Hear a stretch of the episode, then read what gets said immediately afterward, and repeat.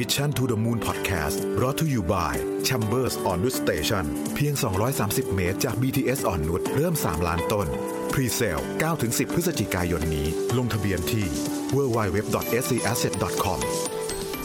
สวัสดีครับ ยินดีต้อนรับเข้าสู่ Mission to the Moon Podcast นะครับ คุณอยู่กับประวิทยานุสาหะครับ วันนี้เป็นวันตอบคำถามประจำวันอาทิตย์ที่ 13 ตุลาคมนะฮะแต่ผมอัดเสียงเนี่ย 12 ตุลาคมนะครับ ก่อนที่จะเริ่มตอบคำถามเนี่ยนะฮะต้องขออนุญาต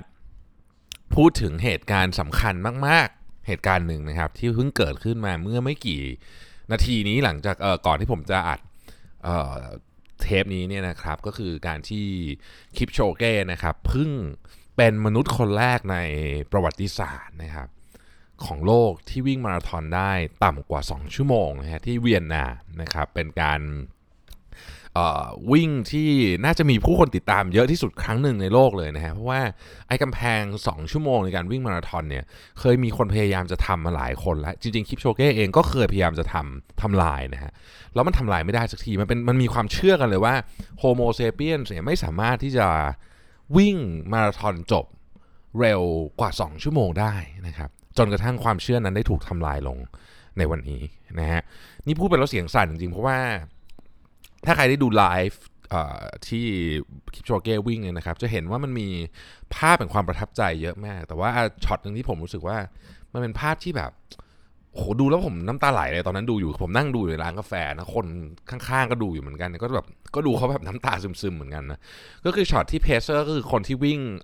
เวลาวิ่งเนี่ยเขาจะมี pacer คือคนที่เหมือนกับคอยเป็นรักษาความเร็วให้เขาจะเปลี่ยนไปเรื่อยๆนะครับก็คืออย่างอย่างอย่างสมมติอาจจะอยู่กัน5โล7โลอะไรเงี้ยแล้วก็ออกไปเออ pacer ชุดสุดท้ายเนี่ยกำลังจะเข้าเส้นชัยแล้วใช่ไหมครับเขาก็ต้องชะลอความเร็วนะฮะเพื่อให้คิปโชเก้เนี่ยได้วิ่งเข้าเส้นชัย ไปนะฮะ มันเห็นว่าโอ้โหมันคือความร่วมมือของทีมอะมันไม่ใช่งานใหญ่แบบนี้เนี่ย มันไม่ใช่แค่ใครคนใดคนหนึ่งจะทำได้ฮะมันต้องเป็นเป็นเป็นทีมเอฟเฟอร์จริง ๆ นะครับ เดี๋ยวผมคงจะขออนุญาตมาทำอีกหนึ่งตอนข้อมูลออย่างละเอียดนิดนึงว่า การแข่งขันครั้งนี้เนี่ยมีเบื้องลังเบื้องหลังยังไงบ้างเชื่อว่ามีอะไรมากมายที่ที่เราอาจจะไม่ได้เห็นออกมาข้างหน้า แต่ว่ามันก็เป็นการเตรียมงาน เพราะว่า จะทำได้ขนาดนี้เนี่ยลำพังแค่ความสามารถแบบยอดมนุษย์ของคลิปโชเก้เองยังไม่พอนะฮะต้องมีความสามารถของทีมงานร่วมด้วย แต่ถ้าใครสงสัยว่าคลิปโชเก้วิ่งเร็วขนาดไหนนะครับผมให้ท่านลองอยากแนะนำให้ท่านลองไปกดไอ้เครื่องเทรดมิลคือลู่วิ่งดูนะฮะเวลาไปฟิตเนสนะครับแล้วกดความเร็วไปที่ 21.2 กิโลเมตรต่อชั่วโมงนะครับนั่นคือความเร็วที่คลิปโชเก้วิ่งตลอด 2 ชั่วโมงฮะความเร็วขนาดนั้นเนี่ย คนปกติวิ่งได้ประมาณสักนาทีหนึ่งผมว่าก็แทบจะไม่ไหวแล้วนะครับเพราะว่ามันเร็วจริงๆครับลองอยากให้ลองไปกดดูนะฮะแต่ระวังนะครับด้วยดูอย่าอย่าตกเครื่องมาอย่าอย่าเดี๋ยวตกเครื่องมาแต่มานั่นไม่ได้ต้องระวังนะครับกดแล้วก็ใช้ความระมัดระวังดูว่าจริง ๆ เราเราอยากรู้ว่าความเร็วมันเร็วขนาดไหนนะครับอะทีนี้ก็มาตอบคาถามกันนะครับโอเคนะฮะคำถามที่หนึ่งนะครับผมเออเห็นผมเป็นคนชอบอ่านหนังสือมีหนังสือหลายเล่มนะครับ ออแนะนำวิธีการเก็บรักษาหนังสือ พอจะป้องกันไม่ให้กระดาษเป็นกระดาษเหลืองๆไหมนะคะเออ อันนี้ก็เป็นคำถามที่ดีนะ ผมเองก็ไม่ได้ทำอะไรเป็นพิเศษนะครับ นอกจากบางเล่มที่เป็นหนังสือเก่า จริงๆอันนั้นนะผมจะเออเอาไปใส่ในถุงนะฮะ ไอ้ซิปล็อกแล้วก็ใส่ที่ดูดความชื้นเข้าไป แต่ถ้าเกิดปกติเนี่ยผมก็ไม่ได้ทำอะไรนะครับ เออแต่ว่าเนื่องจากว่าห้องที่ผมเก็บหนังสือเนี่ยมันค่อนข้างที่จะ ใช้คำว่าอะไรดีอะคือมันไม่ใกล้ของที่มีความชื้นเยอะๆอะ ก็เลยอาจจะช่วยลดปัญหานี้ด้วย แต่ว่าถ้าเกิดว่าคือผมว่าปัญหาหนึ่งก็คือความชื้นนะครับ ก็คือว่าถ้าเกิดว่าเล่มไหนที่รู้สึกว่าเราอยากเก็บเป็นพิเศษก็ลองทำแบบนี้ก็ได้ฮะใส่กล่องหรือใส่ไอ้ใส่ซิปล็อก แล้วก็ใส่ที่ดูดความชื้นเข้าไปนะครับเอ่อคำถามที่2ฮะในคืนที่ปิดไฟนอนแล้วนอนไม่หลับกลิ้งไปกลิ้งมาอยู่เป็นชั่วโมงยังไงก็ไม่หลับจะต่อสู้ยังไงดีนะตอบตามตำรานะทำตำราเขาบอกว่าถ้าสัก 20 นาทีไม่หลับเนี่ยนะครับให้ลุกขึ้นมา แล้วไปหาอะไรทำที่มันเป็นกิจกรรมที่ทำแล้ว เราอาจจะง่วงนอน เช่น อ่านหนังสือการกลิ้งไปกลิ้งมาเป็นชั่วโมงมันอยู่บนเตียงเนี่ยมันจะยิ่งทำให้เราเหมือนกับเครียดอะเพราะมันนอนไม่หลับสักทีนะตามตำรานะฮะเป็นแบบนี้นะครับ อันที่3ครับคำถามที่3นะครับบอกว่ามีจุดไหนของชีวิตที่รู้สึกคล้ายจะเป็น midlife crisis บ้างไหมมีความสับสนไม่แน่ใจจะไปทางไหน มีความว่างเปล่าในเรื่องความสุขนะครับอยากให้ลองแชร์ตัวอย่างและผ่านมาได้ยังไงนะครับเออจริง ๆ ผมเพิ่งอัดไปเลยนะ episode นี้นะครับชื่อว่า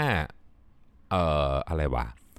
เมื่ออายุ 40 อะไรสักอย่างนะชื่อประมาณนี้นะชอบลืมชื่อ episode ตัวเอง เมื่อสักอาทิตย์ที่แล้วนะครับ ลองไปฟังได้ก็คือผมพูดเรื่องนี้เลยแหละครับเรื่อง midlife crisis เนาะจริงๆต้องบอกว่า midlife crisis เนี่ยสำหรับคนที่เป็นนะครับอายุช่วงเวลาเนี่ยมันก็จะมาสักสามห้าถึงสี่สิบห้าสี่สิบเจ็ดอะไรอย่างเงี้ยนะฮะในการทำการวิจัยชิ้นหนึ่งนี่เขาบอกเลยนะครับว่าความสุขของคนเนี่ยจะเป็นตัว U ฮะ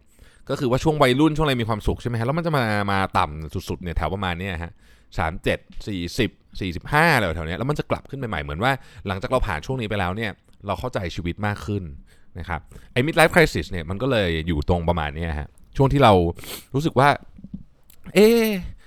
มันชีวิตฉันก็มาประมาณครึ่งทางแล้วนะอะไรอย่างเงี้ยนะฮะสมมุติว่าเราคิดว่าเราจะตายสัก 80 อย่างเงี้ยก็ 40 ก็ครึ่งทางแล้วเอ๊ไอ้ที่เคยฝันไว้ว่าอยากจะได้มันมันได้หรือยังนะอะไรเงี้ยมันมันจะเป็นอะไรแบบนี้ใช่ไหมฮะ ผมผมเล่าไว้ค่อนข้างยาวเลยทีเดียวในในพอดแคสต์ episode นั้นนะครับเดี๋ยวนี้ผมผมหาให้เลยดีกว่านะครับว่า episode อะไรสักครู่นะครับเอ่อพอดแคสต์ episode นั้นเนี่ยผมก็พูดถึงเรื่อง เรื่องนี้ครับว่า midlife crisis เนี่ยตัวผมเองนะ คือแต่ละคนผมว่ามีเวอร์ชั่นที่แตกต่างออกไปเนี่ย ตอนนั้นรู้สึกยังไงนะฮะเราเราเราเราผ่านมาได้ยังไงบ้างนะครับ โอเคพอเดี๋ยวนะฮะหา episode ให้แป๊บหนึ่งสักครู่หนึ่งนะฮะเอ่อ แต่เออเออเรื่องหนึ่งเรื่องหนึ่งของ midlife crisis ฮะเกี่ยวผมรู้สึกว่าการออกกำลังกายเนี่ยช่วยจริงๆคือคือช่วยแก้ปัญหาเรื่องเรื่องเรื่อง midlife crisis ได้ดีขึ้นนะครับแล้วก็จะทำให้เรารู้สึกว่าเออเราเราเราผ่านไปได้เร็วขึ้นพอดแคสต์เรื่อง 5 EP 542 ครับ อายุ 40 กับการตามหาความหมายนะฮะนี่คือพอดแคสต์ตอน midlife crisis นะครับ โอเคเอ่อ วันนี้มีคำถามอีกท่านหนึ่งถามมาว่า จะรับมือยังไงกับคนที่ใช้ใช้ชีวิตแบบไม่ productive เรา productive เขาไม่ productive นะฮะพยายามมองบวกแล้วมองผ่านแล้วแต่รู้สึกหน่อยจนเสียพลังจริง ๆ นะครับเอ่อก็ต้องบอกว่าอย่างนี้ครับ คือจริงๆคำว่า productive ของแต่ละคนก็มีความหมายไม่เหมือนกันเนาะบางทีเราก็อาจจะใช้ความหมายของเราในการ define คำว่า productive แต่จริงๆแล้วเนี่ยผมคิดว่าอย่างนี้ครับคือ บางทีเนี่ยสมมติเพื่อนร่วมงานเราทำงานช้ากว่าเราผมยกตัวอย่างกันนะเพราะในนี้ก็ไม่ได้บอกว่าเป็นตัวอย่างอะไร ผมยกตัวอย่างให้ละกันสมมติเพื่อนร่วมงานเราทำงานช้ากว่าเราเนี่ยนะครับ แล้วเราคุยกับเขาแล้วทำความเข้าใจกันแล้วก็รู้สึกว่าเออนี่มันเป็น speed ที่ที่เขาทำได้ประมาณนี้นี่คือ speed ของเขา มันไม่ได้หมายความว่าเขาไม่ productive นะครับเขาอาจจะทำงานประเภทนั้นช้ากว่าเราเท่านั้นเองนะฮะเขาอาจจะมีอย่างอื่นเขา productive กว่าเราก็ได้ ประเด็นก็คือว่าเราต้องจัดสรรไอ้ไอ้ไอ้ก้อนงานก้อนนั้นเนี่ยให้มันตัวเลขล่าสุดก็คือที่อเมริกาเนี่ยแซงทีวีไปแล้วนะครับ ปัจจัยที่แบรนด์เลือกใช้ในการลงโฆษณา มีอะไรบ้างนะครับ ถ้าอยากจะลงกับยูทูบเบอร์ช่องหนึ่ง ช่องนั้นต้อง relate กับแบรนด์หรือสะท้อนกับภาพลักษณ์ของแบรนด์ไหมนะครับ หรืออิงตามปริมาณต่างๆ เป็นหลักนะครับรวมถึงพอดแคสต์รายการทีวีด้วยนะฮะ โอเคนะครับต้องบอกว่าอย่างนี้ครับว่า คือผมคิดว่า การเลือกโหแต่เดี๋ยวนี้เนี่ยมันเนื่องจากว่าข้อมูลมันเยอะแม่นะฮะเดี๋ยวนี้แบรนด์เวลาเลือกลงเนี่ยมันเลือกได้หลายคือมีมิติเยอะมากอันดับแรกก็ต้องเอาภาพใหญ่ก่อนว่าแคมเปญลักษณะแคมเปญนี้อะจะทำอะไรต้องการอะไรต้องการแบบ awareness เยอะๆต้องการแบบแบบภาพเยอะๆหรือว่าจะเน้นขายของหรือว่าจะจะยังไงอะไรอย่างเงี้ยนะฮะมันก็จะมีสัดส่วนกันไปพอกำหนดมาปุ๊บเนี่ยเราก็ต้องมาเริ่มคิดว่าทำยังไง ผมยกตัวอย่างแล้วกันนะครับอินฟลูเอนเซอร์ ผมขออนุญาตรวมยูทูบเบอร์เข้าไปอยู่ในอินฟลูเอนเซอร์ด้วยเลยแล้วกันจะได้ทีเดียว คือในบางลักษณะเอาแบรนด์เดียวกันเลยนะ แบรนด์ A เนี่ยนะครับ สินค้ามี 2 ลายสมมตินะฮะ ลักษณะการใช้อินฟลูเอนเซอร์ยังต้องต่างกันเลย เพราะว่าสินค้าบางอินฟลูเอนเซอร์บางคนเนี่ยจะเหมาะกับสินค้าบางประเภท ผมยกตัวอย่างนะฮะสมมติเครื่องสำอางเนี่ยจะชัด ถ้าเป็นเครื่องสำอางกลุ่มที่เป็นสกินแคร์คือพวกที่ไม่มีใช้ คือคือเป็นอะไรอะครีมอะไรพวกเนี้ยอย่างเงี้ยคือสกินแคร์เนี่ยนะครับเราก็จะใช้อินฟลูเอนเซอร์ประเภทหนึ่งเราจะเห็นอินฟลูเอนเซอร์กลุ่มหนึ่งที่จะครองตลาดกลุ่มนี้ กลุ่มอินฟลูเอนเซอร์ที่เหมาะกับการใช้กับพวก color cosmetic ก็คือพวกลิปสติกอะไรพวกเนี้ยก็จะเป็นอีกกลุ่มหนึ่งนะครับซึ่งมันมันมันขึ้นอยู่กับโอ้โหละเอียด อันนี้มันละเอียดมากคือตัวตอนนี้เอเจนซี่เองแบรนด์เองก็จะมีข้อมูลพวกนี้เก็บอยู่เต็มไปหมดเลยเพื่อเราก็จะตัดสินใจว่าโอเคอะโอเคแคมเปญนี้เราใช้ ยูทูบประมาณไหนเราจะใช้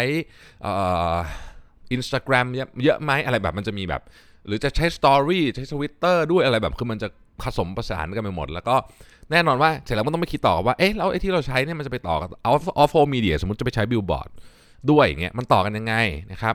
ลูกค้าจะยังไงแล้วเอ๊ะแล้วเดินเข้าไปในร้านแล้วยังไงต่ออะไรคือมันจะมี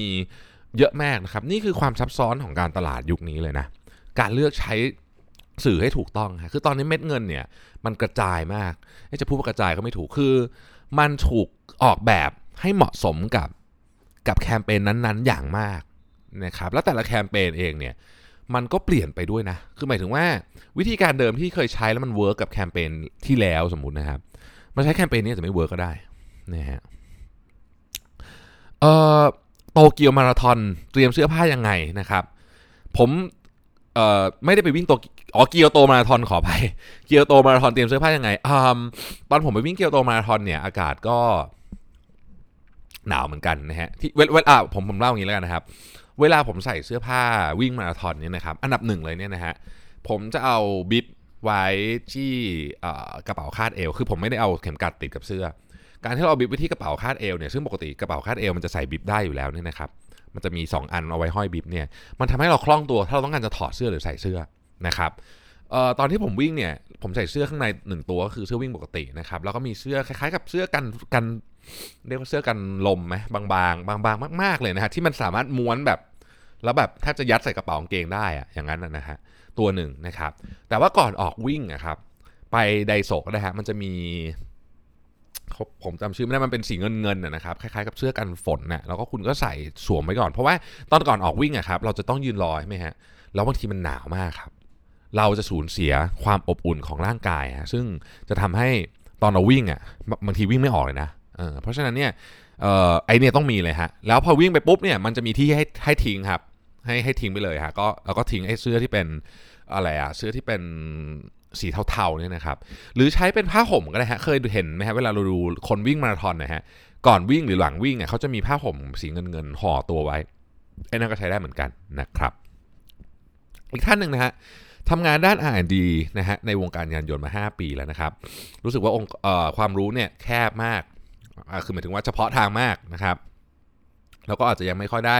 ความรู้เรื่องอื่นนักนะครับ โดยส่วนใหญ่จะเน้นไปทางภาษาญี่ปุ่นเป็นองค์กรญี่ปุ่น ซึ่งไม่ค่อยถนัดเท่าไหร่นะครับ ผมคิดว่าช่วงนี้อาจจะเรียน MBA เสาร์อาทิตย์อยากเปลี่ยนสายงาน เนื่องจากรู้สึกว่างานที่ทำเป็น specialist มากเกินไป ส่วนตัวชอบงานที่กว้างๆ บริหารธุรกิจหรือเน้นภาพรวมนะครับคำถามคือว่าควรทำงานที่เดิมแล้วเรียนต่อหรือหาหาที่ทำงานใหม่แล้วเรียนไปด้วยกันดีกว่านะครับอ่ามีข้อมูลเพิ่มเติมนิดนึงก็คือเงินเดือนเงินเดือนดีนะครับ แล้วก็ อยากถามเรื่อง MBA กับ Data Science ว่าอันไหนน่าสนใจมากกว่ากันนะครับ ถ้าถามผมเนี่ยผมคิดว่าทำงานที่เดิมก่อนก็ได้นะครับ คืออันนี้ไม่ซีเรียสมากเสร็จแล้วเนี่ยลองไปเรียนดูก่อนบางทีเรียนปุ๊บอะครับ ไปเรียนสัก 3 เดือนอะคุณจะเริ่มคิดภาพใหม่เลยเกี่ยวกับการทำงาน บางทีคุณอาจจะกลับมาชอบที่ทำงานเดิมก็ได้นะ มันผมเคยเจอเพื่อนหลายคนเป็นแบบนี้เราอยากให้คิดว่าถ้าถามผมนะฮะส่วนตัวคิดว่าอยู่ที่อยู่ที่เดิมไปก่อนแล้วก็ไปเรียนเสาร์อาทิตย์นะครับ ถ้าอยากเรียน MBA เอ่อ เรียนไปเรื่อยๆครับคุณจะเห็นอะไรเกี่ยวกับงานเยอะมากขึ้น บางทีคุณอาจจะสมมตินะผมยกตัวอย่างนะครับ คุณอาจจะไปคุยกับนายคุณก็ได้ว่าเออเนี่ยพอไปเรียนสักหกเดือนรู้สึกว่าอยากลองเปลี่ยนไปทำอีกแผนกหนึ่งอะไรเงี้ยอาจจะโรเทชันกันอยู่ในองค์กรนี่แหละนะครับ ลองดูก่อนนะฮะอาจจะช่วยเปิดไอเดียอะไรใหม่ๆได้ ส่วนถามว่า MBA กับ Data Science อะไรอะไรน่าเรียนมากกว่ากันถามผมตอนนี้ก็ก็จะตอบเหมือนกับทุกครั้งว่า ถ้าเป็นวันนี้เลยเนี่ยถามวันนี้เลยเนี่ย ผมคิดว่าผมจะเรียน Data Science มากกว่านะครับ เพราะว่า ผมว่ามันมันเป็นศาสตร์แห่งอนาคตจริงๆนะก็อันนี้แล้วแต่นะฮะแต่ว่าส่วนตัวคิดอย่างนั้นนะครับโอเค อีกท่านหนึ่งนะครับ ขออนุญาตรวบคำถามมาสั้นนิดหนึ่งนะฮะบอกว่าก่อนหน้านี้ทำงานในองค์กรไทยนะฮะก็โอเคก็ทำงานก็ผ่านไปได้ดีนะฮะอยู่มา 5-6 ปี สิ่งที่เจ้านายขอให้ปรับไม่ใช่เรื่อง performance แต่ขอให้ปรับเรื่องความเป็นตัวเองนะก็ลองปรับดูจนได้รับคำชม แต่รู้สึกฝืนธรรมชาติงานหนักเบิร์นเอาเลยอาราออกนะครับ ปัจจุบันทำงานองค์กรระหว่างประเทศเข้าปีที่ 4 เพิ่งย้ายโครงการนะครับ ได้รับคำชมเรื่อง performance ดี ตึ๊ดตึ๊ดตึ๊ดแต่จริงอยากลาออกตั้งแต่สัปดาห์แรกที่ทำงาน เพราะวิธีการทำงานของนายและทีมไม่ตรงกันนะครับ เช่นเรื่อง priority speed การทำงานเป้าหมายความเชื่อ ก็เลยตัดสินใจลาออก จึงอยากขอคำแนะนำจากคนที่เป็นหัวหน้า เราตัดสินใจจะลาออกขอปรึกษามุมมองของของคนที่เป็นหัวหน้าว่าเอ่อทำงานมา 5 เดือนนะครับลาออกนี่ความอดทนน้อยเกินไปไหมผมคิดว่าประเด็นทำงานกี่เดือนลาออก ความอดทนอาจจะไม่ได้เกี่ยวซะที่เดียวนะครับ คือถ้าเกิดเราเห็นชัดๆมันไม่ใช่ ก็อาจจะไม่ได้ไม่ได้เรียกว่าความอดทนน้อยเกินไปนะครับออบอกเลยว่าจะออกหรือรอก่อนดีนะครับ ตอนนี้เดือนตุลาอยากออกเดือนธันวา เอาตรงๆเลยคืออยากรอโบนัสนะครับ ไหนๆก็ทำงานโครงการเก่ามานานแล้ว performance ดีนะครับ แต่อยากบอกตอนนี้เลยเพราะอึดอัด เขาจะได้มีเวลาหาคนอื่น หรือคนไปบอกใกล้ๆ ตามกำหนด 1 เดือนดีกว่า ถ้าเกิดว่าดูแล้วนายไม่มีปัญหาอะไรเนี่ยนะครับบอกตอนนี้เลยก็ได้ครับ แล้วก็อยู่จนครบบอกว่าเออเราจะอยู่ เพราะว่าการที่คุณอยู่แล้วรอรับโบนัสก่อนเนี่ยเป็นเรื่องที่ปกติมากนะครับ เพราะว่ามันก็เป็นการความสิ่งที่คุณทำงานมาก่อนหน้าก่อนหน้านั้นนะเนาะก็ก็ผมคิดว่าทุกคนเข้าใจได้ บอกเขาก่อนดีกว่าครับ คือเขามีเวลาหาคนเเยอะขึ้นอะสเดือนอะเขาก็จะหาคนได้ดีขึ้น เขาก็จะตอนคุณถ่ายงานคุณจะได้ไม่ถ่ายงานแบบเร่งร้อนมากเกินไปด้วยอะไรเงี้ยครับคือมันดีทุกฝ่ายเนาะ ข้อ 3 คือบอกเจ้านายอย่างไรเขาเข้าใจกะจะบอกแค่ว่าอุดมการวิธีการเราไปได้ด้วยไม่ด้วยกันไม่ได้ แล้วพูดทุกอย่างแต่ถ้าพูดทุกอย่างก็จะดูโทษเขานะครับ แต่ถ้าไม่พูดก็เป็นห่วงว่าคนอื่นต้องอยู่ในสภาพแบบนี้ต่อไปเรื่อย exit interview ไม่มีแบบเป็นทางการ คิดว่าจะ initiate ขึ้นมาเอง แต่ควรช่างใจว่าจะพูดยังไงดี ผมอยากให้พูดตรงๆเลยครับ ผมเนี่ยหลายครั้งเลยนะครับ ที่ผมไปนั่งอยู่ใน exit interview แล้วผมได้ฟังในสิ่งที่ผม ไม่เคยรู้มาก่อนเลยอะว่าเฮ้ยองค์กรเราดูแลคนเรา หรือว่ามีความคิดที่แบบ มันไม่ถูกอะองค์กรเรานะครับ เราไม่เคยรู้มาก่อนเลย แล้วรู้สึกขอบคุณมากที่เขามาบอกเราตอน exit interview แม้ว่ามันจะสายเกินไปสำหรับเรากับเขาแล้วเพราะเขาจะลาออกไปแล้วเนี่ยนะครับ แต่ไม่มีประโยชน์กับคนที่อยู่และองค์กรมากเลยนะฮะเพราะฉะนั้นผมว่าทำเลยครับบอกไปเลยตรงๆ คิดอะไรก็บอกไปเลยนะครับ ตอนนี้ไม่ได้หางานใหม่ แต่กำลังหาช่องทางกลับไปทำงานเดิม ขอความเห็นจากคนที่เป็นเจ้านายว่าควรกลับไปไหมมันจะดูตลกตลกหรือเปล่านะครับ กลับไปกลับมาเออเราต้องช่างใจว่าจะรับกับสิ่งที่เราไม่ชอบตอนที่ออกมาได้ด้วยไหมนะครับเอออันนี้ผมว่าประเด็นสำคัญคือประโยคสุดท้ายคือว่าตอนที่เราออกมาตอนนั้นเราไม่ชอบเรื่องอะไร เราคิดว่ากลับไปตอนนี้มันจะยังเหมือนเดิมไหมเพราะถ้าเกิดเหมือนเดิม กลับไปเดี๋ยวเราก็อยากออกอีกอะนะฮะเพราะฉะนั้นเนี่ยก็คงต้องช่างใจดีๆว่าไอสิ่งที่เราคิดว่าเออเป็นสาเหตุที่ไม่เราลาออกในตอนนั้นน่ะ มันจะคงเป็นแบบนั้นอยู่ไหม ถ้ามันยังคงเป็นแบบนั้นอยู่ ผมก็ว่าอาจจะต้องไปทางอื่นน่าจะดีกว่าหรือเปล่านะฮะอีกท่านบอกว่าได้ฟังเรื่อง fasting นะฮะของผมนะครับทำมาสักพักแล้วมีเรื่องจะสอบถามหน่อยนะครับทำแบบ 18เอาขอขอไปครับ16 8นะครับแต่ด้วยทำงานเป็นกะทำให้ช่วงดึกร่างกายจะรวนมากนะฮะอย่างเช่น กะเช้าบ่ายกินข้าว9ถึง17แต่เช้ากะดึกจะกิน 13ถึง22 อยากทำให้ต่อเนื่องนะครับ ช่วยแนะนำช่วงเวลาที่ดีหน่อยได้ไหมนะครับเออโหถ้าทำงานเป็นกะเนี่ยจะแอบยากนิดนึง จริง ๆ ไม่แน่ใจว่าทำมานานขนาดไหนแล้วนะครับ แต่พูดจริงเนี่ย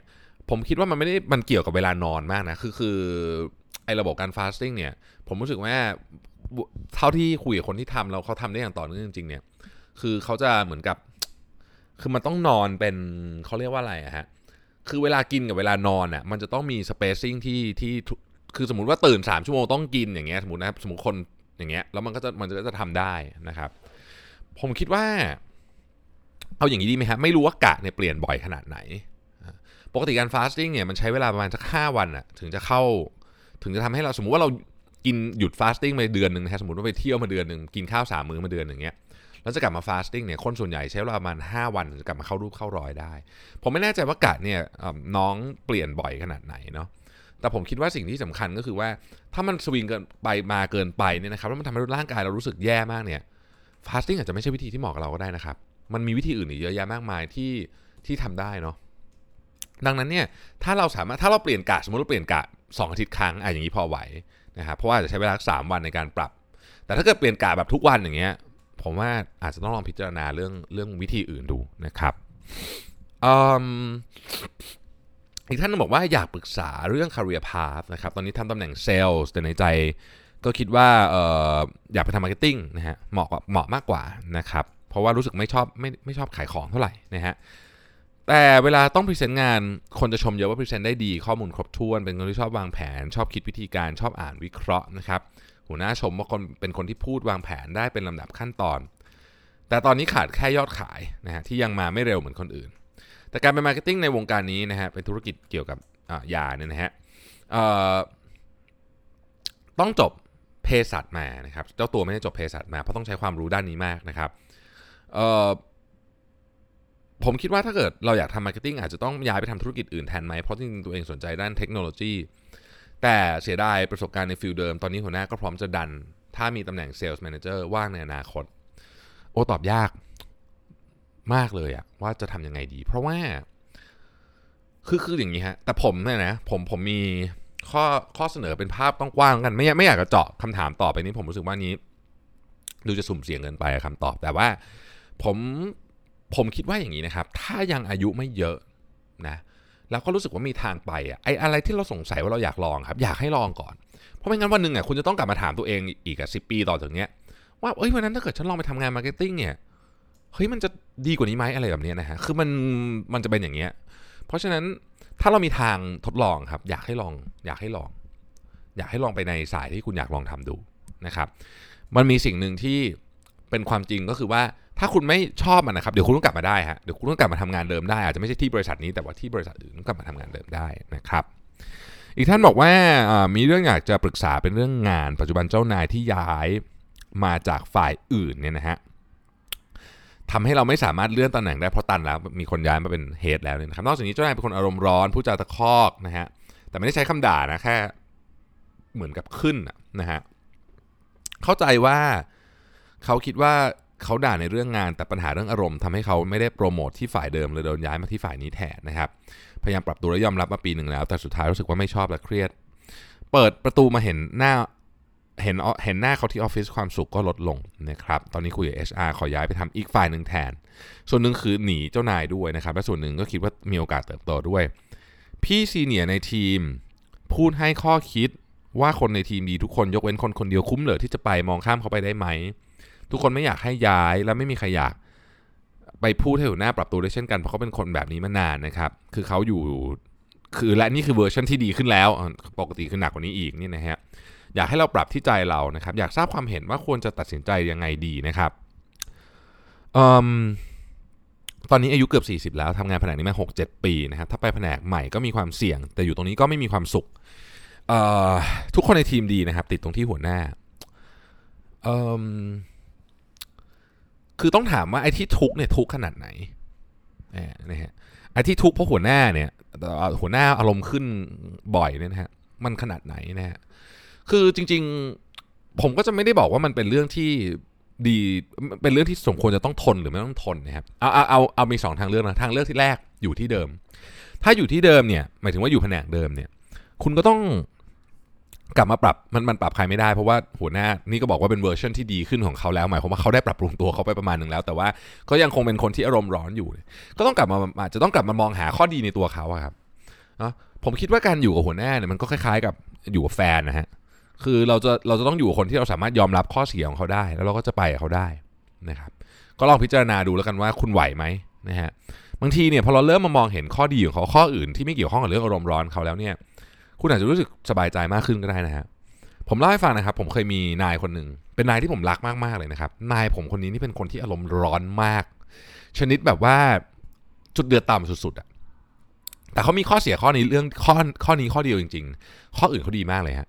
เขาเป็นคนที่รักลูกน้องโปรเทคลูกน้องนะครับสอนงานเก่งนะครับมีระเบียบวินัยทุกอย่างหมดเลยฮะแค่อารมณ์ร้อนนี่แหละเรื่องเดียวนะครับเวลาแกขึ้นแกก็ด่ากราดไม่ไว้หน้าใครเหมือนกัน แต่ผมรู้สึกว่าทุกถ้าย้อนเวลากลับไปได้ ผมก็ยังอยากเป็นลูกน้องของของพี่คนนี้อยู่นะเพราะว่าเขาสอนอะไรผมเยอะมากครับเขามีข้อไม่ดีแค่ข้อเดียวเอง แต่ข้อดีเขาที่เหลือเนี่ย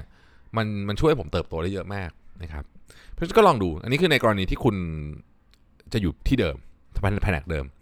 กรณีคิดว่าไม่ไหวแล้วยังไงฉันก็จะไปนะครับ การย้ายแผนกก็ไม่ได้เป็นความเสี่ยงมากขนาดนั้นหรอก ผมคิดว่าเราค่อยๆไปปรับตัวได้ ถ้าอยากจะไปจริง ๆนะครับ แต่ว่าก็ คือผมผมผมยังผมยังเชื่อว่าการย้ายแผนกด้วยเรื่องอะไรก็ตามเนี่ยมันควรจะถูกย้ายด้วยตัวเนื้องานไม่ใช่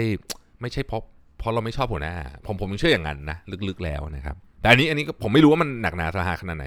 เออก็เลยก็เลยยังตอบไม่ได้แต่ว่าเอาเป็นว่าเนี่ยฮะนี่เป็นไอเดียคร่าวๆแล้วกันนะครับเอออีกท่านบอกว่า อยากเรียนปอโทนะครับออนไลน์นะฮะแต่ว่าจะเสียโอกาสในแง่ของ connection หรือเปล่า เพราะว่าไม่ได้ไปเจอไม่ได้เจอเพื่อนเยอะใช่ไหมครับการลาออกไปเรียนปอโทเพื่อได้ connection มีความจำเป็นไหมนะครับเพราะงานและบริษัทที่กำลังทำดีอยู่มาก อยากทราบข้อดีข้อเสียของการเรียนปอโทออนไลน์นะครับโอเคคือไอการเจอกับเพื่อนร่วมกลุ่มของเราน้อยลง ผมไม่แน่ใจเหมือนกันนะว่าเรียนปอโทออนไลน์นี่ workload เขาทำกันยังไงเขาเจอหน้ากันหรือว่าเขาเขาเเขาส่งงานกันออนไลน์นี่ไม่แน่ใจนะครับ เดี๋ยวต้อง อาจจะต้องขออนุญาตไปถาม detail เนาะถ้าเกิดว่าเจอหน้ากันก็คอนเน c ชันก็คงไม่มีปัญหาอะไรนะครับเจอหน้ากันก็คงได้เจออยู่แล้ว แต่ถ้าเกิดไม่ได้เจอหน้ากันก็แน่นอนนะครับมันก็ต้องมันก็จะคอนเน c ชันมันก็จะไม่เหมือนคนเจอหน้ากันอยู่แล้วนะครับเพราะฉะนั้นเรียนปอโทออนไลน์ก็อาจจะเป็นประเด็นหนึ่งที่ต้องพิพิจารณาเรื่องนี้ด้วยนะครับคำถามต่อไปก็คือว่าการออกไปเรียนปอโทออนไลน์เพื่อให้ได้คอนเน c ชันเนี่ยมีความจำเป็นไหมถ้าเกิดว่างานกับบริษัทดีมากอยู่แล้ว ผมคิดว่าไม่จำเป็นนะครับถ้าเกิดจะเอาแค่คอนเน c ชันนะเราสามารถหาคอนเน c ชันที่อื่นได้ เราไปเรียนปอโท เราต้องเรียนเพื่อเพื่อเพื่อเพื่อให้เรามีความรู้ในสิ่งที่เราอยากรู้มากขึ้นนะอันนี้ความเชื่อผมนะฮะไม่ต้องไม่แล้วแต่อันนี้เป็นความคิดเห็นส่วนตัวเนาะข้อดีข้อเสียของการเรียนปอโทออนไลน์นะครับ แน่นอนครับ ข้อดีก็คือคุณไม่ต้องเดินทางฮะซึ่งอันเนี้ยสำหรับกรุงเทพมหานครและประเทศไทยเมืองใหญ่เนี่ย ผมว่าเป็นเรื่องใหญ่มากนะครับ เรื่องการเดินทางนะฮะอันนี้อันนี้ผมว่าข้อดีใหญ่สุดนะแล้วก็ความยืดหยุ่นนะฮะแน่นอนว่าเรียนออนไลน์คุณก็ไม่ต้อง ไม่ต้องไปเรียนเวลาเป๊ะๆตามเขาอะนะฮะซึ่งซึ่งมันก็มีความยืดหยุ่นสำหรับคนทำงานเนี่ยไอความยืดหยุ่นนี่สำคัญบางบางวันคุณต้องมีทุลงทุระต้องส่งถูกส่งไปทำงานที่ที่ต่างไซต์ไปต่างประเทศอะไรเงี้ยมันก็จะไม่ไปเรียนไม่ได้ แต่ถ้าเกิดว่าเราเรียนออนไลน์มันก็เรียนได้นะครับ อันนั้นก็คือข้อดีนะครับข้อเสียข้อเสียนะฮะอันนี้เป็นข้อเสียที่ผมรู้สึกส่วนตัวก็คือว่า สมาธิในการเรียนออนไลน์เนี่ยมันน้อยกว่าการนั่งในห้องจริงๆเนาะซึ่ง ถ้าคุณสามารถแก้ปัญหาตรงนี้ได้ก็ก็ก็ก็ก็ผมว่าก็จะสามารถเรียนออนไลน์ได้อย่างลุล่วงนะครับอะนะฮะโอเค ก็ประมาณนี้นะครับคิดว่าเอ่อน่าจะครบถ้วนนะครับ ถ้าถ้าตกหล่นอะไรไปขออนุญาตเดี๋ยวผมตอบให้สัปดาห์หน้านะครับสำหรับวันนี้ขอบคุณที่ติดตาม Mission to the Moon Podcast นะครับ สวัสดีครับ Mission to the Moon Podcast Presented by SC Asset